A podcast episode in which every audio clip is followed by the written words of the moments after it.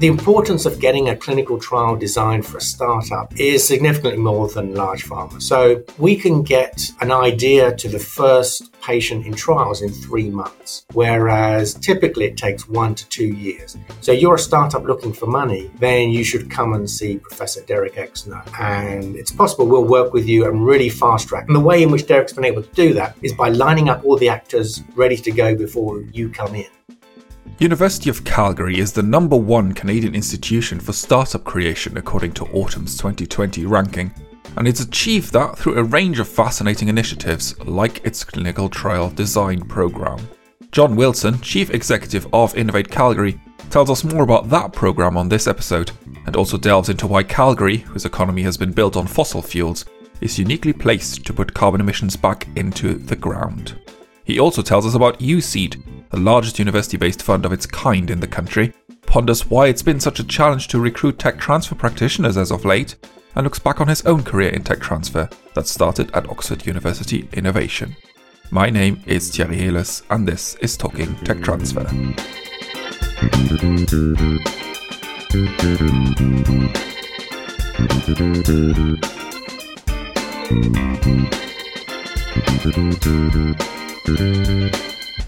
John, welcome to the podcast.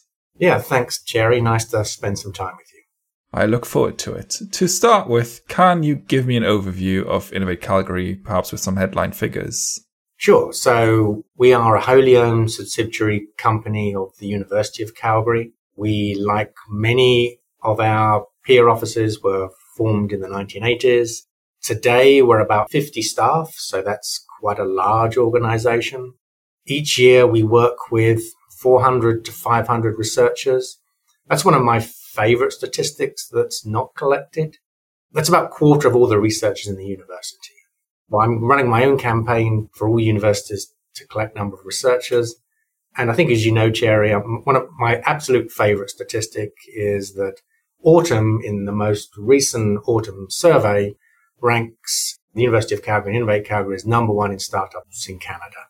And that's something we're quite proud of. I can imagine. Yes. I think we obviously we had a chat before we recorded this and I hadn't realized just quite how big Innovate Calgary was. I think it, in my head it was a normal tech transfer office rather than it actually being the number one in Canada. Yeah. I don't know if that's a response you often get. Yeah, it's uh, within Canada, people know us. I'll elaborate a bit more. We're not just tech transfer office. And so I have four executive directors that run four groups. They're business groups, not all intended to make money, but they're business groups. The first of those is our IP group, which is a tech transfer office stroke ILO. Perhaps we'll get on to which of those we do more of. But then we have three other functions. We manage our own investment funds, and that program's USeed. We help to operate a research park, University Innovation Quarter, UIQ, and we also run a clinical design program. So those four things together add up to about 50 people. And it's, I think one of the things I enjoy about it so much is it's difficult to know at any one time who's working in which group, apart from the executive directors. So there's a lot of fluidity. It makes it fun, Thierry. It's more than just licensing. Yeah. I want to look at most of these components in a second, but perhaps another slightly more general question. How do you generally promote entrepreneurship on campus? Is the Calgary community quite entrepreneurial? It is, yeah. It's a very entrepreneurial city. Specifically, we run a fellowship program. So we understand that not every researcher, postdoc, postgrad is ready to file a patent, set up a company. So every year we give away fellowship awards and they're $200,000 each and we give multiple away every year. So it's serious money. And this is to help people develop their research so that it fills our funnel, as it were, fills our pipeline. And then we've been doing that for a number of years.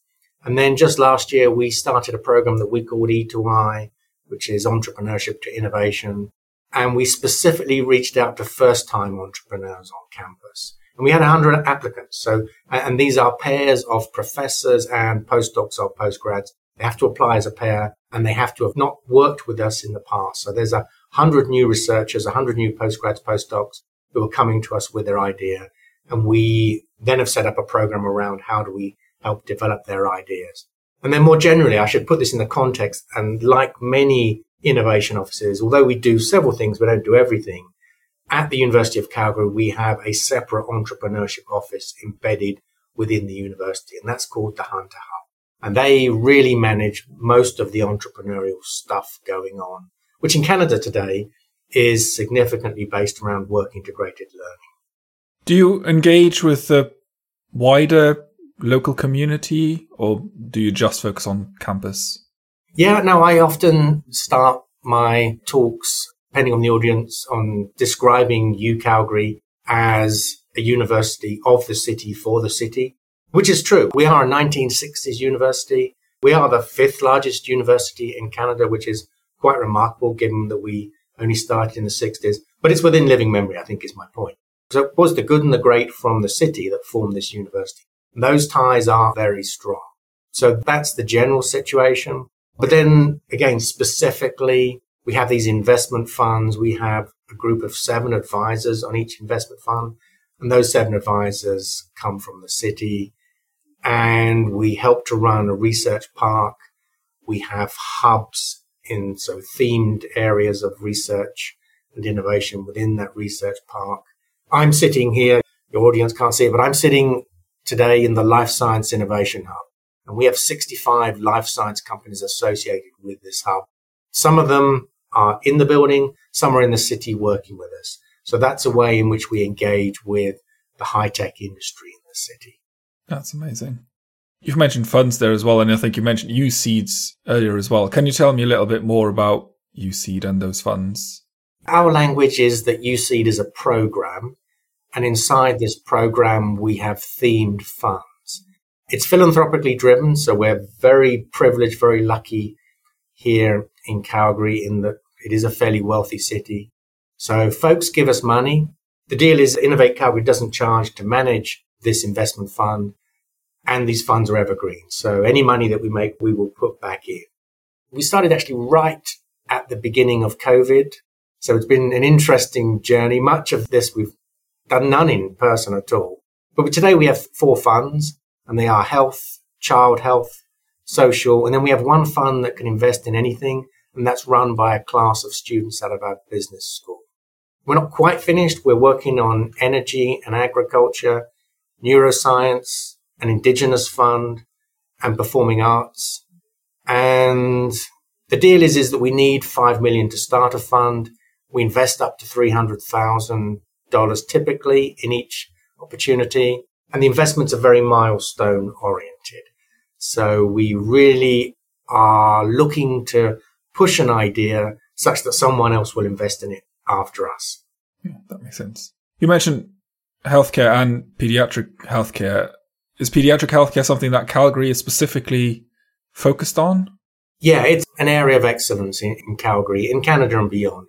We have the Alberta Children's Hospital Foundation, which is, I think I'm correct in saying it's the largest funder of research at the University of Calgary. So it's a really big deal. And in all of the funds we've done so far, we've partnered with a significant entity in the city. In the social fund, we've partnered with United Way, which here in North America is a significant social actor managing groups of other smaller charities and just coordinating social good within the city. So lots of bonuses from doing this, apart from deploying money into good areas. The partnerships that we're forming are fantastic.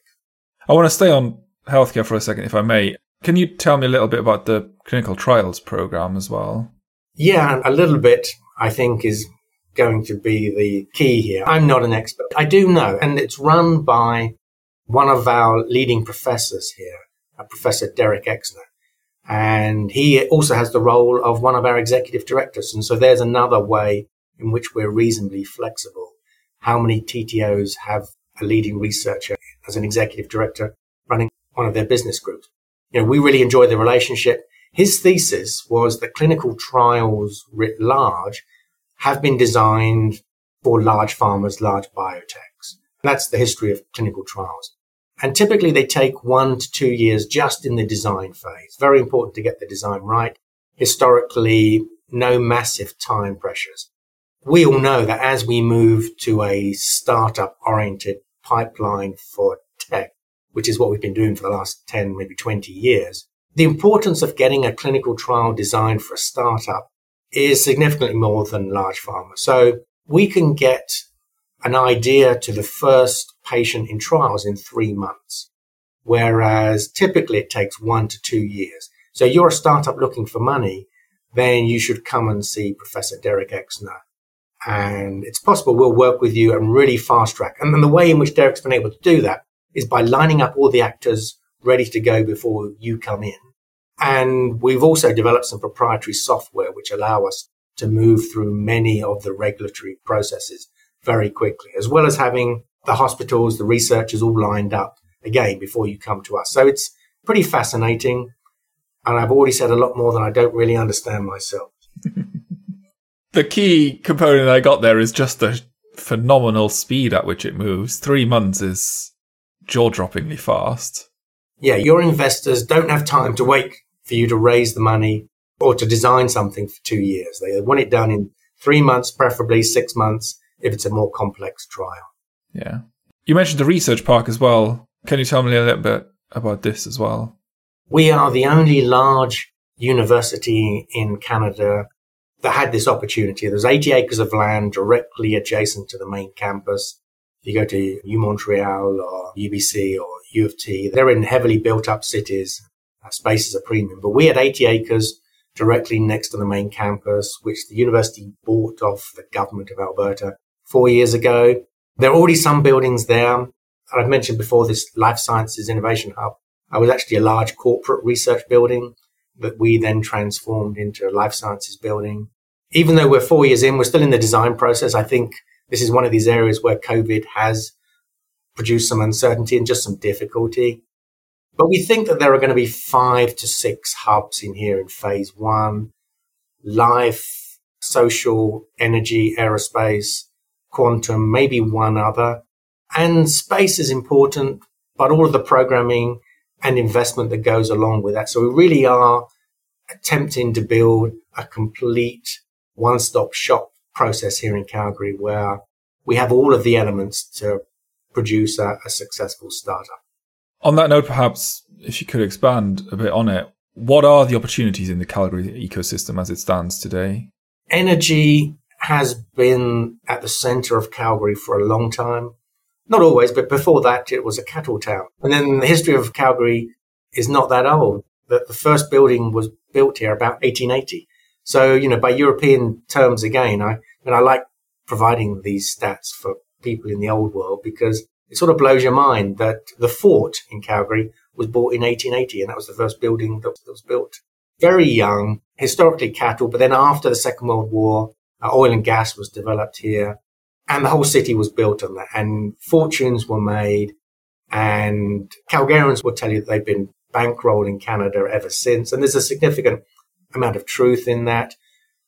We've had a great ride. It's absolutely not over. We, you know, we may get onto the future of clean tech, and we absolutely want to be a part of that. But we, fortunately for us, we'd started this life sciences journey before the pandemic.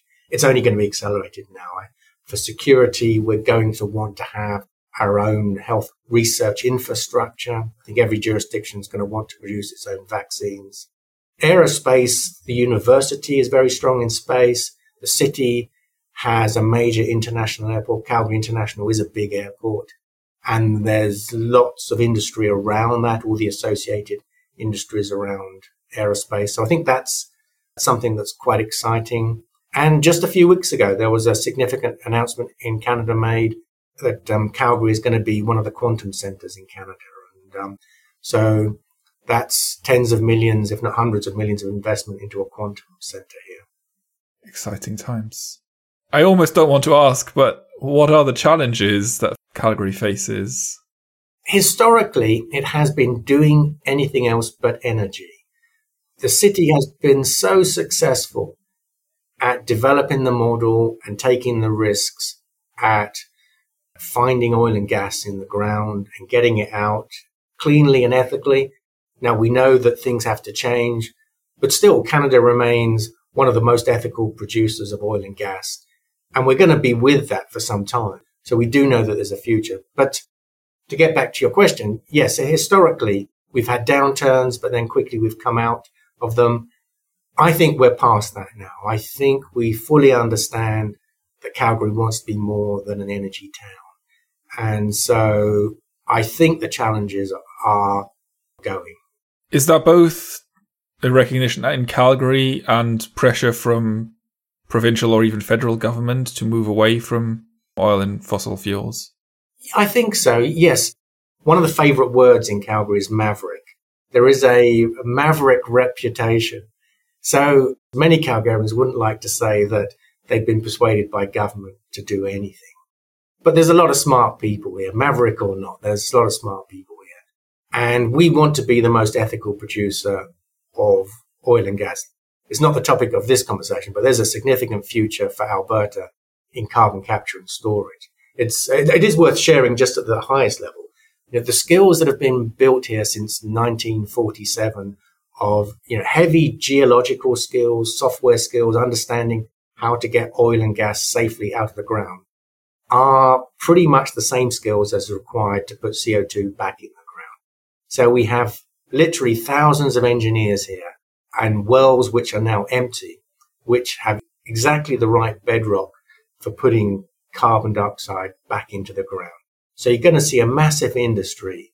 You're going to see Alberta get to carbon zero by putting stuff back in the ground. So a huge future still in this industry in Alberta. That's amazing. Even the challenges are opportunities. Yeah, I'm sure some people saw it a long time before me, but I've only really realized the opportunity by following the number of startups in that space and the programs that the government has.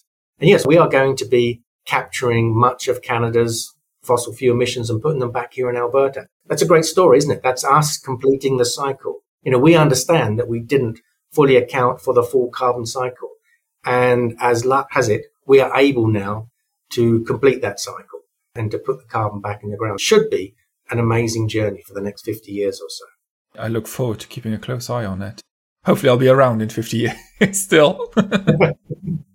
Can you tell me a little bit about the uh, Equity, Diversity, Inclusion and Indigenous Engagement Committee as well? Yeah, so you've been looking at our website. I have, yes. I have to do my research, John. yeah, no, no, look, it's really important. It's important to us as everyone else. I can't say, and I'm, I'm aware that your audience is more than Canadian. We have separated EDI and Indigenous engagement. They're now two different groups of us working on two different projects. Indigenous engagement is massively important in Canada. I invite your European listeners to do a little bit of research about the history of Indigenous affairs in Canada, but, you know, in many other, you know, colonial territories. And it's not all great. And to your point a minute ago, there's a huge opportunity for us to start making amends. And so I lead the Indigenous group, and then one of my colleagues leads the EDI group. I can tell you that I started, I met with each of our Indigenous researchers here. We've started a discussion. I have regular meetings every month. Innovate Calgary is very project oriented, very transactional. So although relationships remain important and we'll continue those, we need to have outcomes. And I'm pretty much getting to the conclusion that us working with an indigenous group running an indigenous USeed is the way that we're going to add value. Lots of good indigenous entrepreneurs here, lots of particular issues that indigenous peoples face. And we think we have, if nothing else, some of the project management skills here at Innovate Calgary to then collaborate with an indigenous group who understand the cultural aspects here such that we can help transform indigenous peoples and communities. And it's important that there are hundreds of indigenous communities here and they're all different. It is a complex and rich path that we're enjoying. Yeah, the only way to get to a better future is to give these people a seat at the table, as you say, and actively engage with them. It's very relationship oriented, it's very time oriented, and you know, spending a generation with someone is what you have to do. And we're aware of that. But again, given our transactional project management nature. We want to go down this path with them whilst we're trying to help them do something. Yeah. Do you track your engagement from women and researchers from a minority background? We haven't done historically. No. So we, when we first started looking at this. We looked at the thousands of projects that we've run. And we did contemplate briefly going through the names of everyone and working out and getting a baseline. Even that's challenging. You can't always identify by a name whether it's someone is a woman or a man. What we have done on a much smaller scale is we're very startup oriented. We've had around 100 startups in the last five years. 100, and we know those people. And 100 is a manageable enough that we've gone through that record. So the one stat I know here that I can share is that of those 100 startups, over a half of them have had a female founder. So I've had a woman founder. So what Thierry, I can't share with you is whether that's good or bad. I mean, it sounds like it's reasonably good, but maybe everyone else has had more than one woman founder. I get some comfort from that, that I wouldn't have been very happy if it was 10% or something. I think generally, when I've spoken to people, they were around the 20 to 30% mark, sometimes 40% if they've been actively trying to change things. So I think you're you're doing fairly well. Obviously, you know, there's always room for improvement as there is everywhere. Yeah, I would say that our startup model helps a little bit here. Startups have several founders. We also have, and I've alluded to this a bit earlier, we have a number of positive efforts in including students, postdocs, postgrads. And I think you're much more likely to get women participation there. The reality is that there are still more men as professors in universities than women. And universities, although they're trying hard to change that, don't move on a dime, don't turn on a dime. And, you know, once you're a professor, you're there for a career. So it's going to take universities a generation to really put things right. If you include students, and I include in that postgrads and postdocs, you can move much more quickly. And so that's how I, I'm pretty sure that's how we get to the above 50%. Our startups have women involved. Yeah, that makes sense. How do you generally find management for your startups? Are there experienced entrepreneurs floating about Calgary? No, I think we have the same challenges as many others. As I mentioned a minute ago, we do rely on postdocs heavily I think that's a model that many other universities use. I'm comfortable with the notion that our startups get to a certain point and then they're either taken over or bought up or other management team comes in at a later time. We have seen that time and time again. We prepare our students, postdocs, researchers to either exit at that point or stay on often in a technical role. Every now and then you get someone who transitions into the CEO role, but there aren't many professors that leave to become CEO of a startup. Not here, not anywhere. And I'm not sure that we're really trying to encourage that. How easy or not is it to find capital for your startups? I think we're quite fortunate. Calgary, I've said it's an energy city. That energy has been driven by private equity. So there is a lot of private equity in the city. Again, historically invested in oil and gas research. We have something called the Creative Destruction Lab here in Calgary. It's actually in a number of cities in Canada. I believe it's in Oxford in the UK and then in one or two other cities around the world. So it's a Toronto founded based endeavor that spread throughout Canada, and then a few other places. The importance of the CDL is that CDL provides mentorship.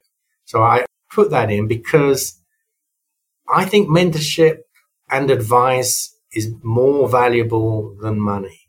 It's a difficult thing to say if you haven't got enough money, but generally you can get the money. There are far more startups that have made mistakes and done the wrong thing.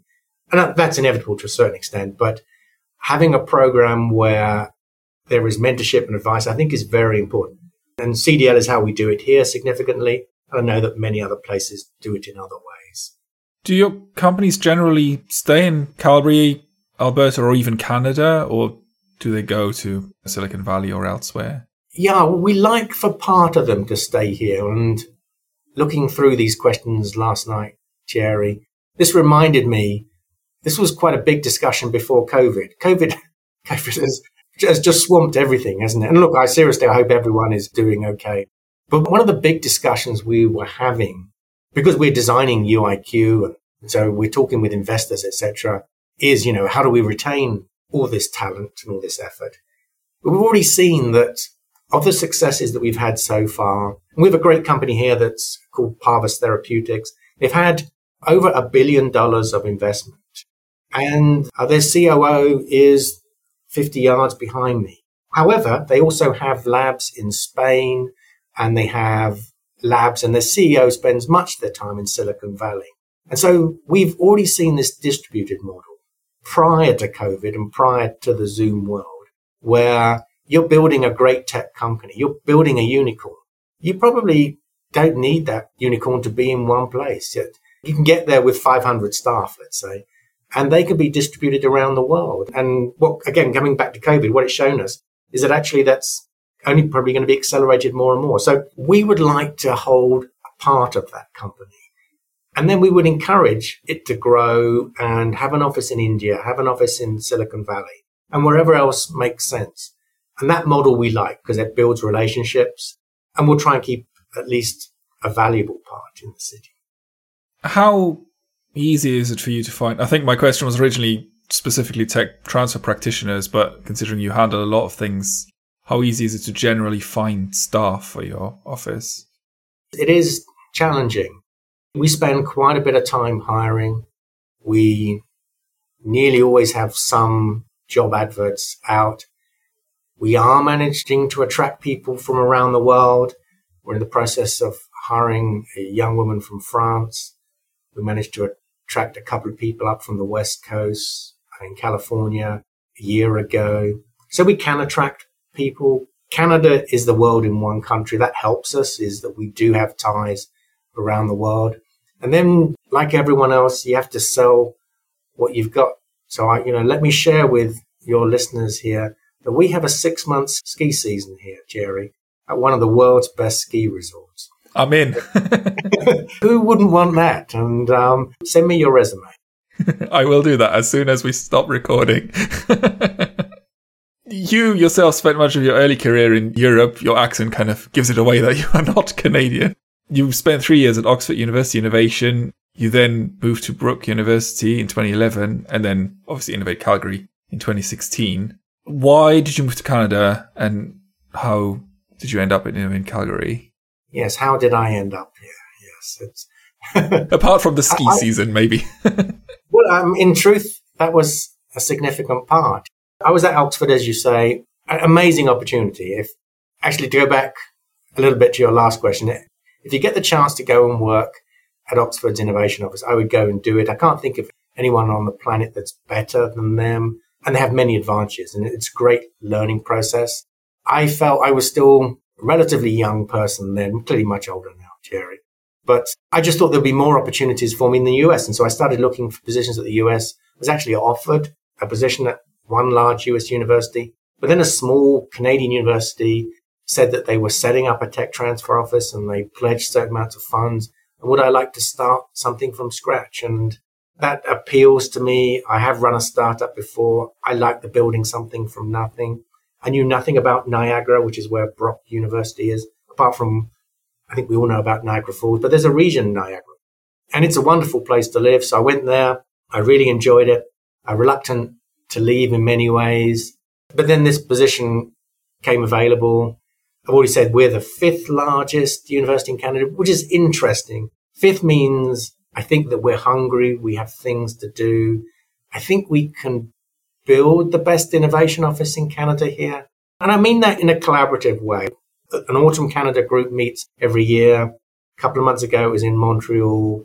We are very happy to share anything we're doing with our colleagues. I learn just as much from my colleagues as perhaps they learn from us. So I want to be the best, but I want to share it with everyone because I'm passionate about university innovation and I would like us all to do a better job and be allowed to do a better job. Is there anything that Europe could learn from Canada or the other way around? I don't think specifically one region from another, but I do think that we can learn from each other as per my last theme. You know, we've been doing this for 40 or 50 years in a fairly organized way. I think things are changing quite quickly. I would encourage everyone to go to AUTM or to go to the praxis meetings and there's a lot to be learned. So I do think there's a lot for us to learn from each other. But I don't think there's any magic in Canada that I'm aware of that folks in Italy or France or the UK should do. I need to get to a European meeting at some point. I will pledge to go and try and learn from my European colleagues. That kind of sharing, I hopefully, will be very valuable to both groups. Is there any advice that you would give to someone starting out in this career today? I would say you've already made a good decision. I think it's a fantastic area to work in. I sort of half jokingly said earlier to you, but to, to all your audience as well, the address is hr at innovatecalgary.com. Send your resume to us. But more seriously, it's a privilege. Learn from others. Do your best. If you had a magic wand, is there anything that you would change about how tech transfer is done? Yep. And this is true in Canada as in other places. I'm aware at Innovate Calgary, I think we're quite lucky. President of the university is very supportive. I get regular meetings every month with the president of the university. I don't think many of my peers have that kind of access. Vice President Research, other vice presidents on my board, regular meetings, numbers in cell phone. So we, and you can tell from what we do, we have great support here. But that support's not guaranteed, and many of my colleagues don't have it now. And in Canada, there's no central funding of innovation at universities. And that's true in many places around the world. So my magic wand would be, let's say 1% of the university's research budget that a government of some kind should give that to every university for innovation. For Innovate Calgary, that would be about 5 million. And um, we could do some great things with that 5 million. And I'm sure that my colleagues at universities around the world would love to have those kinds of sums of money to do great things as well. Yeah, I think they would probably share that wish. Can you give me some examples of Innovate Calgary startups?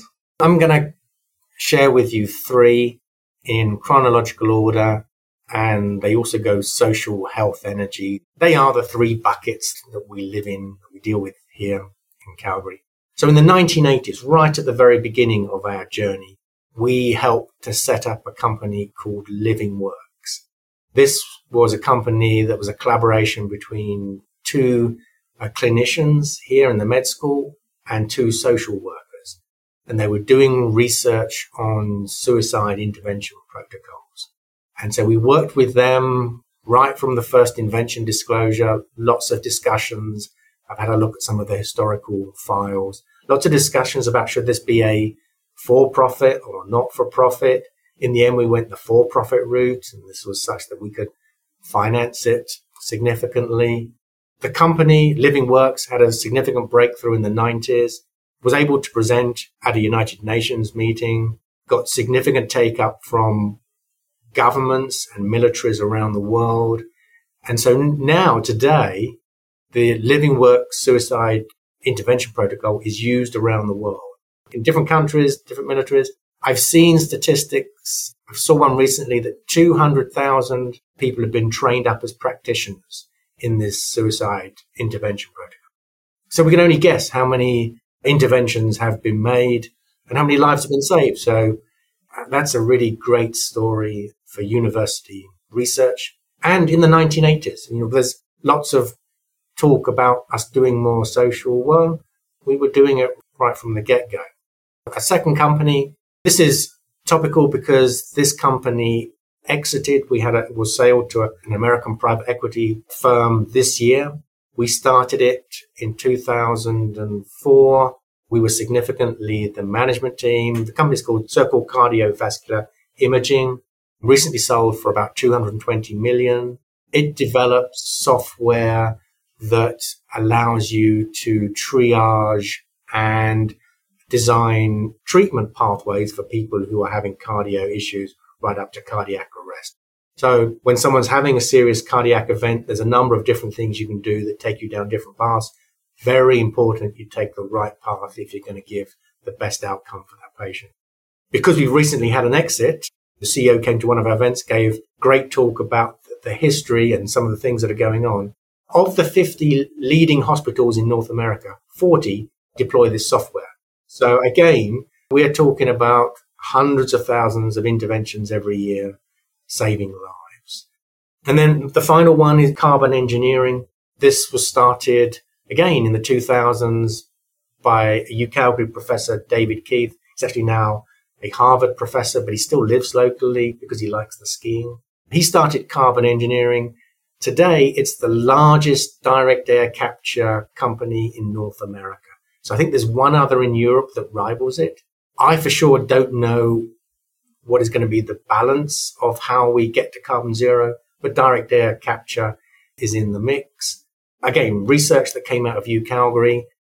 I saw in some press just in the last couple of weeks. Today they have one large direct air capture facility in British Columbia here in Canada, and they just have plans to go from one to 100 facilities in the next few years. And so hopefully going to be a big part of the how do we get to carbon zero.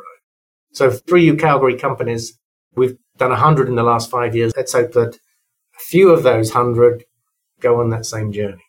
Yeah, I mean, those three planet saving, life saving technologies. So they are some very good choices. We are almost at the end. Is there anything else that we haven't talked about that you want people to know or something you want to reiterate? Other than perhaps the HR at UCalgary. I really enjoy this profession. I decided to do this having worked in the private sector and worked in academia. I think it's amazing. If anyone listening to this is interested, would like to meet with me or some of my colleagues who know how Zoom works, I'm more than happy to have a discussion with you and help to inspire each other. All doing a great thing. John, thank you so much for joining me today. It's been a great pleasure to talk to you and learn more about Innovate Calgary. Thank you, Thierry. Thank you for your time. Talking Tech Transfer is hosted by me, Thierry Heles. If this is your first time listening, make sure to hit that subscribe button and peruse our archive of more than 50 interviews. This podcast is a production by Global University Venturing, a Mawsonia Limited publication. You can find our website at globalventuring.com forward slash university, on Twitter at GU Venturing, and on LinkedIn as Global University Venturing. Our sound engineer is Mark Chatterley from In Ear Production. You can find out more about them at inearproduction.com. If you have any comments or are interested in being a guest on a future episode, feel free to email me at theles at globalventuring.com. That's T H E L E S at globalventuring.com. We'd also really love it if you left us a review on Apple Podcasts, and if you haven't yet, do recommend this podcast to your friends and colleagues, or maybe even share it on LinkedIn or Twitter. Until next time, goodbye. Thank you.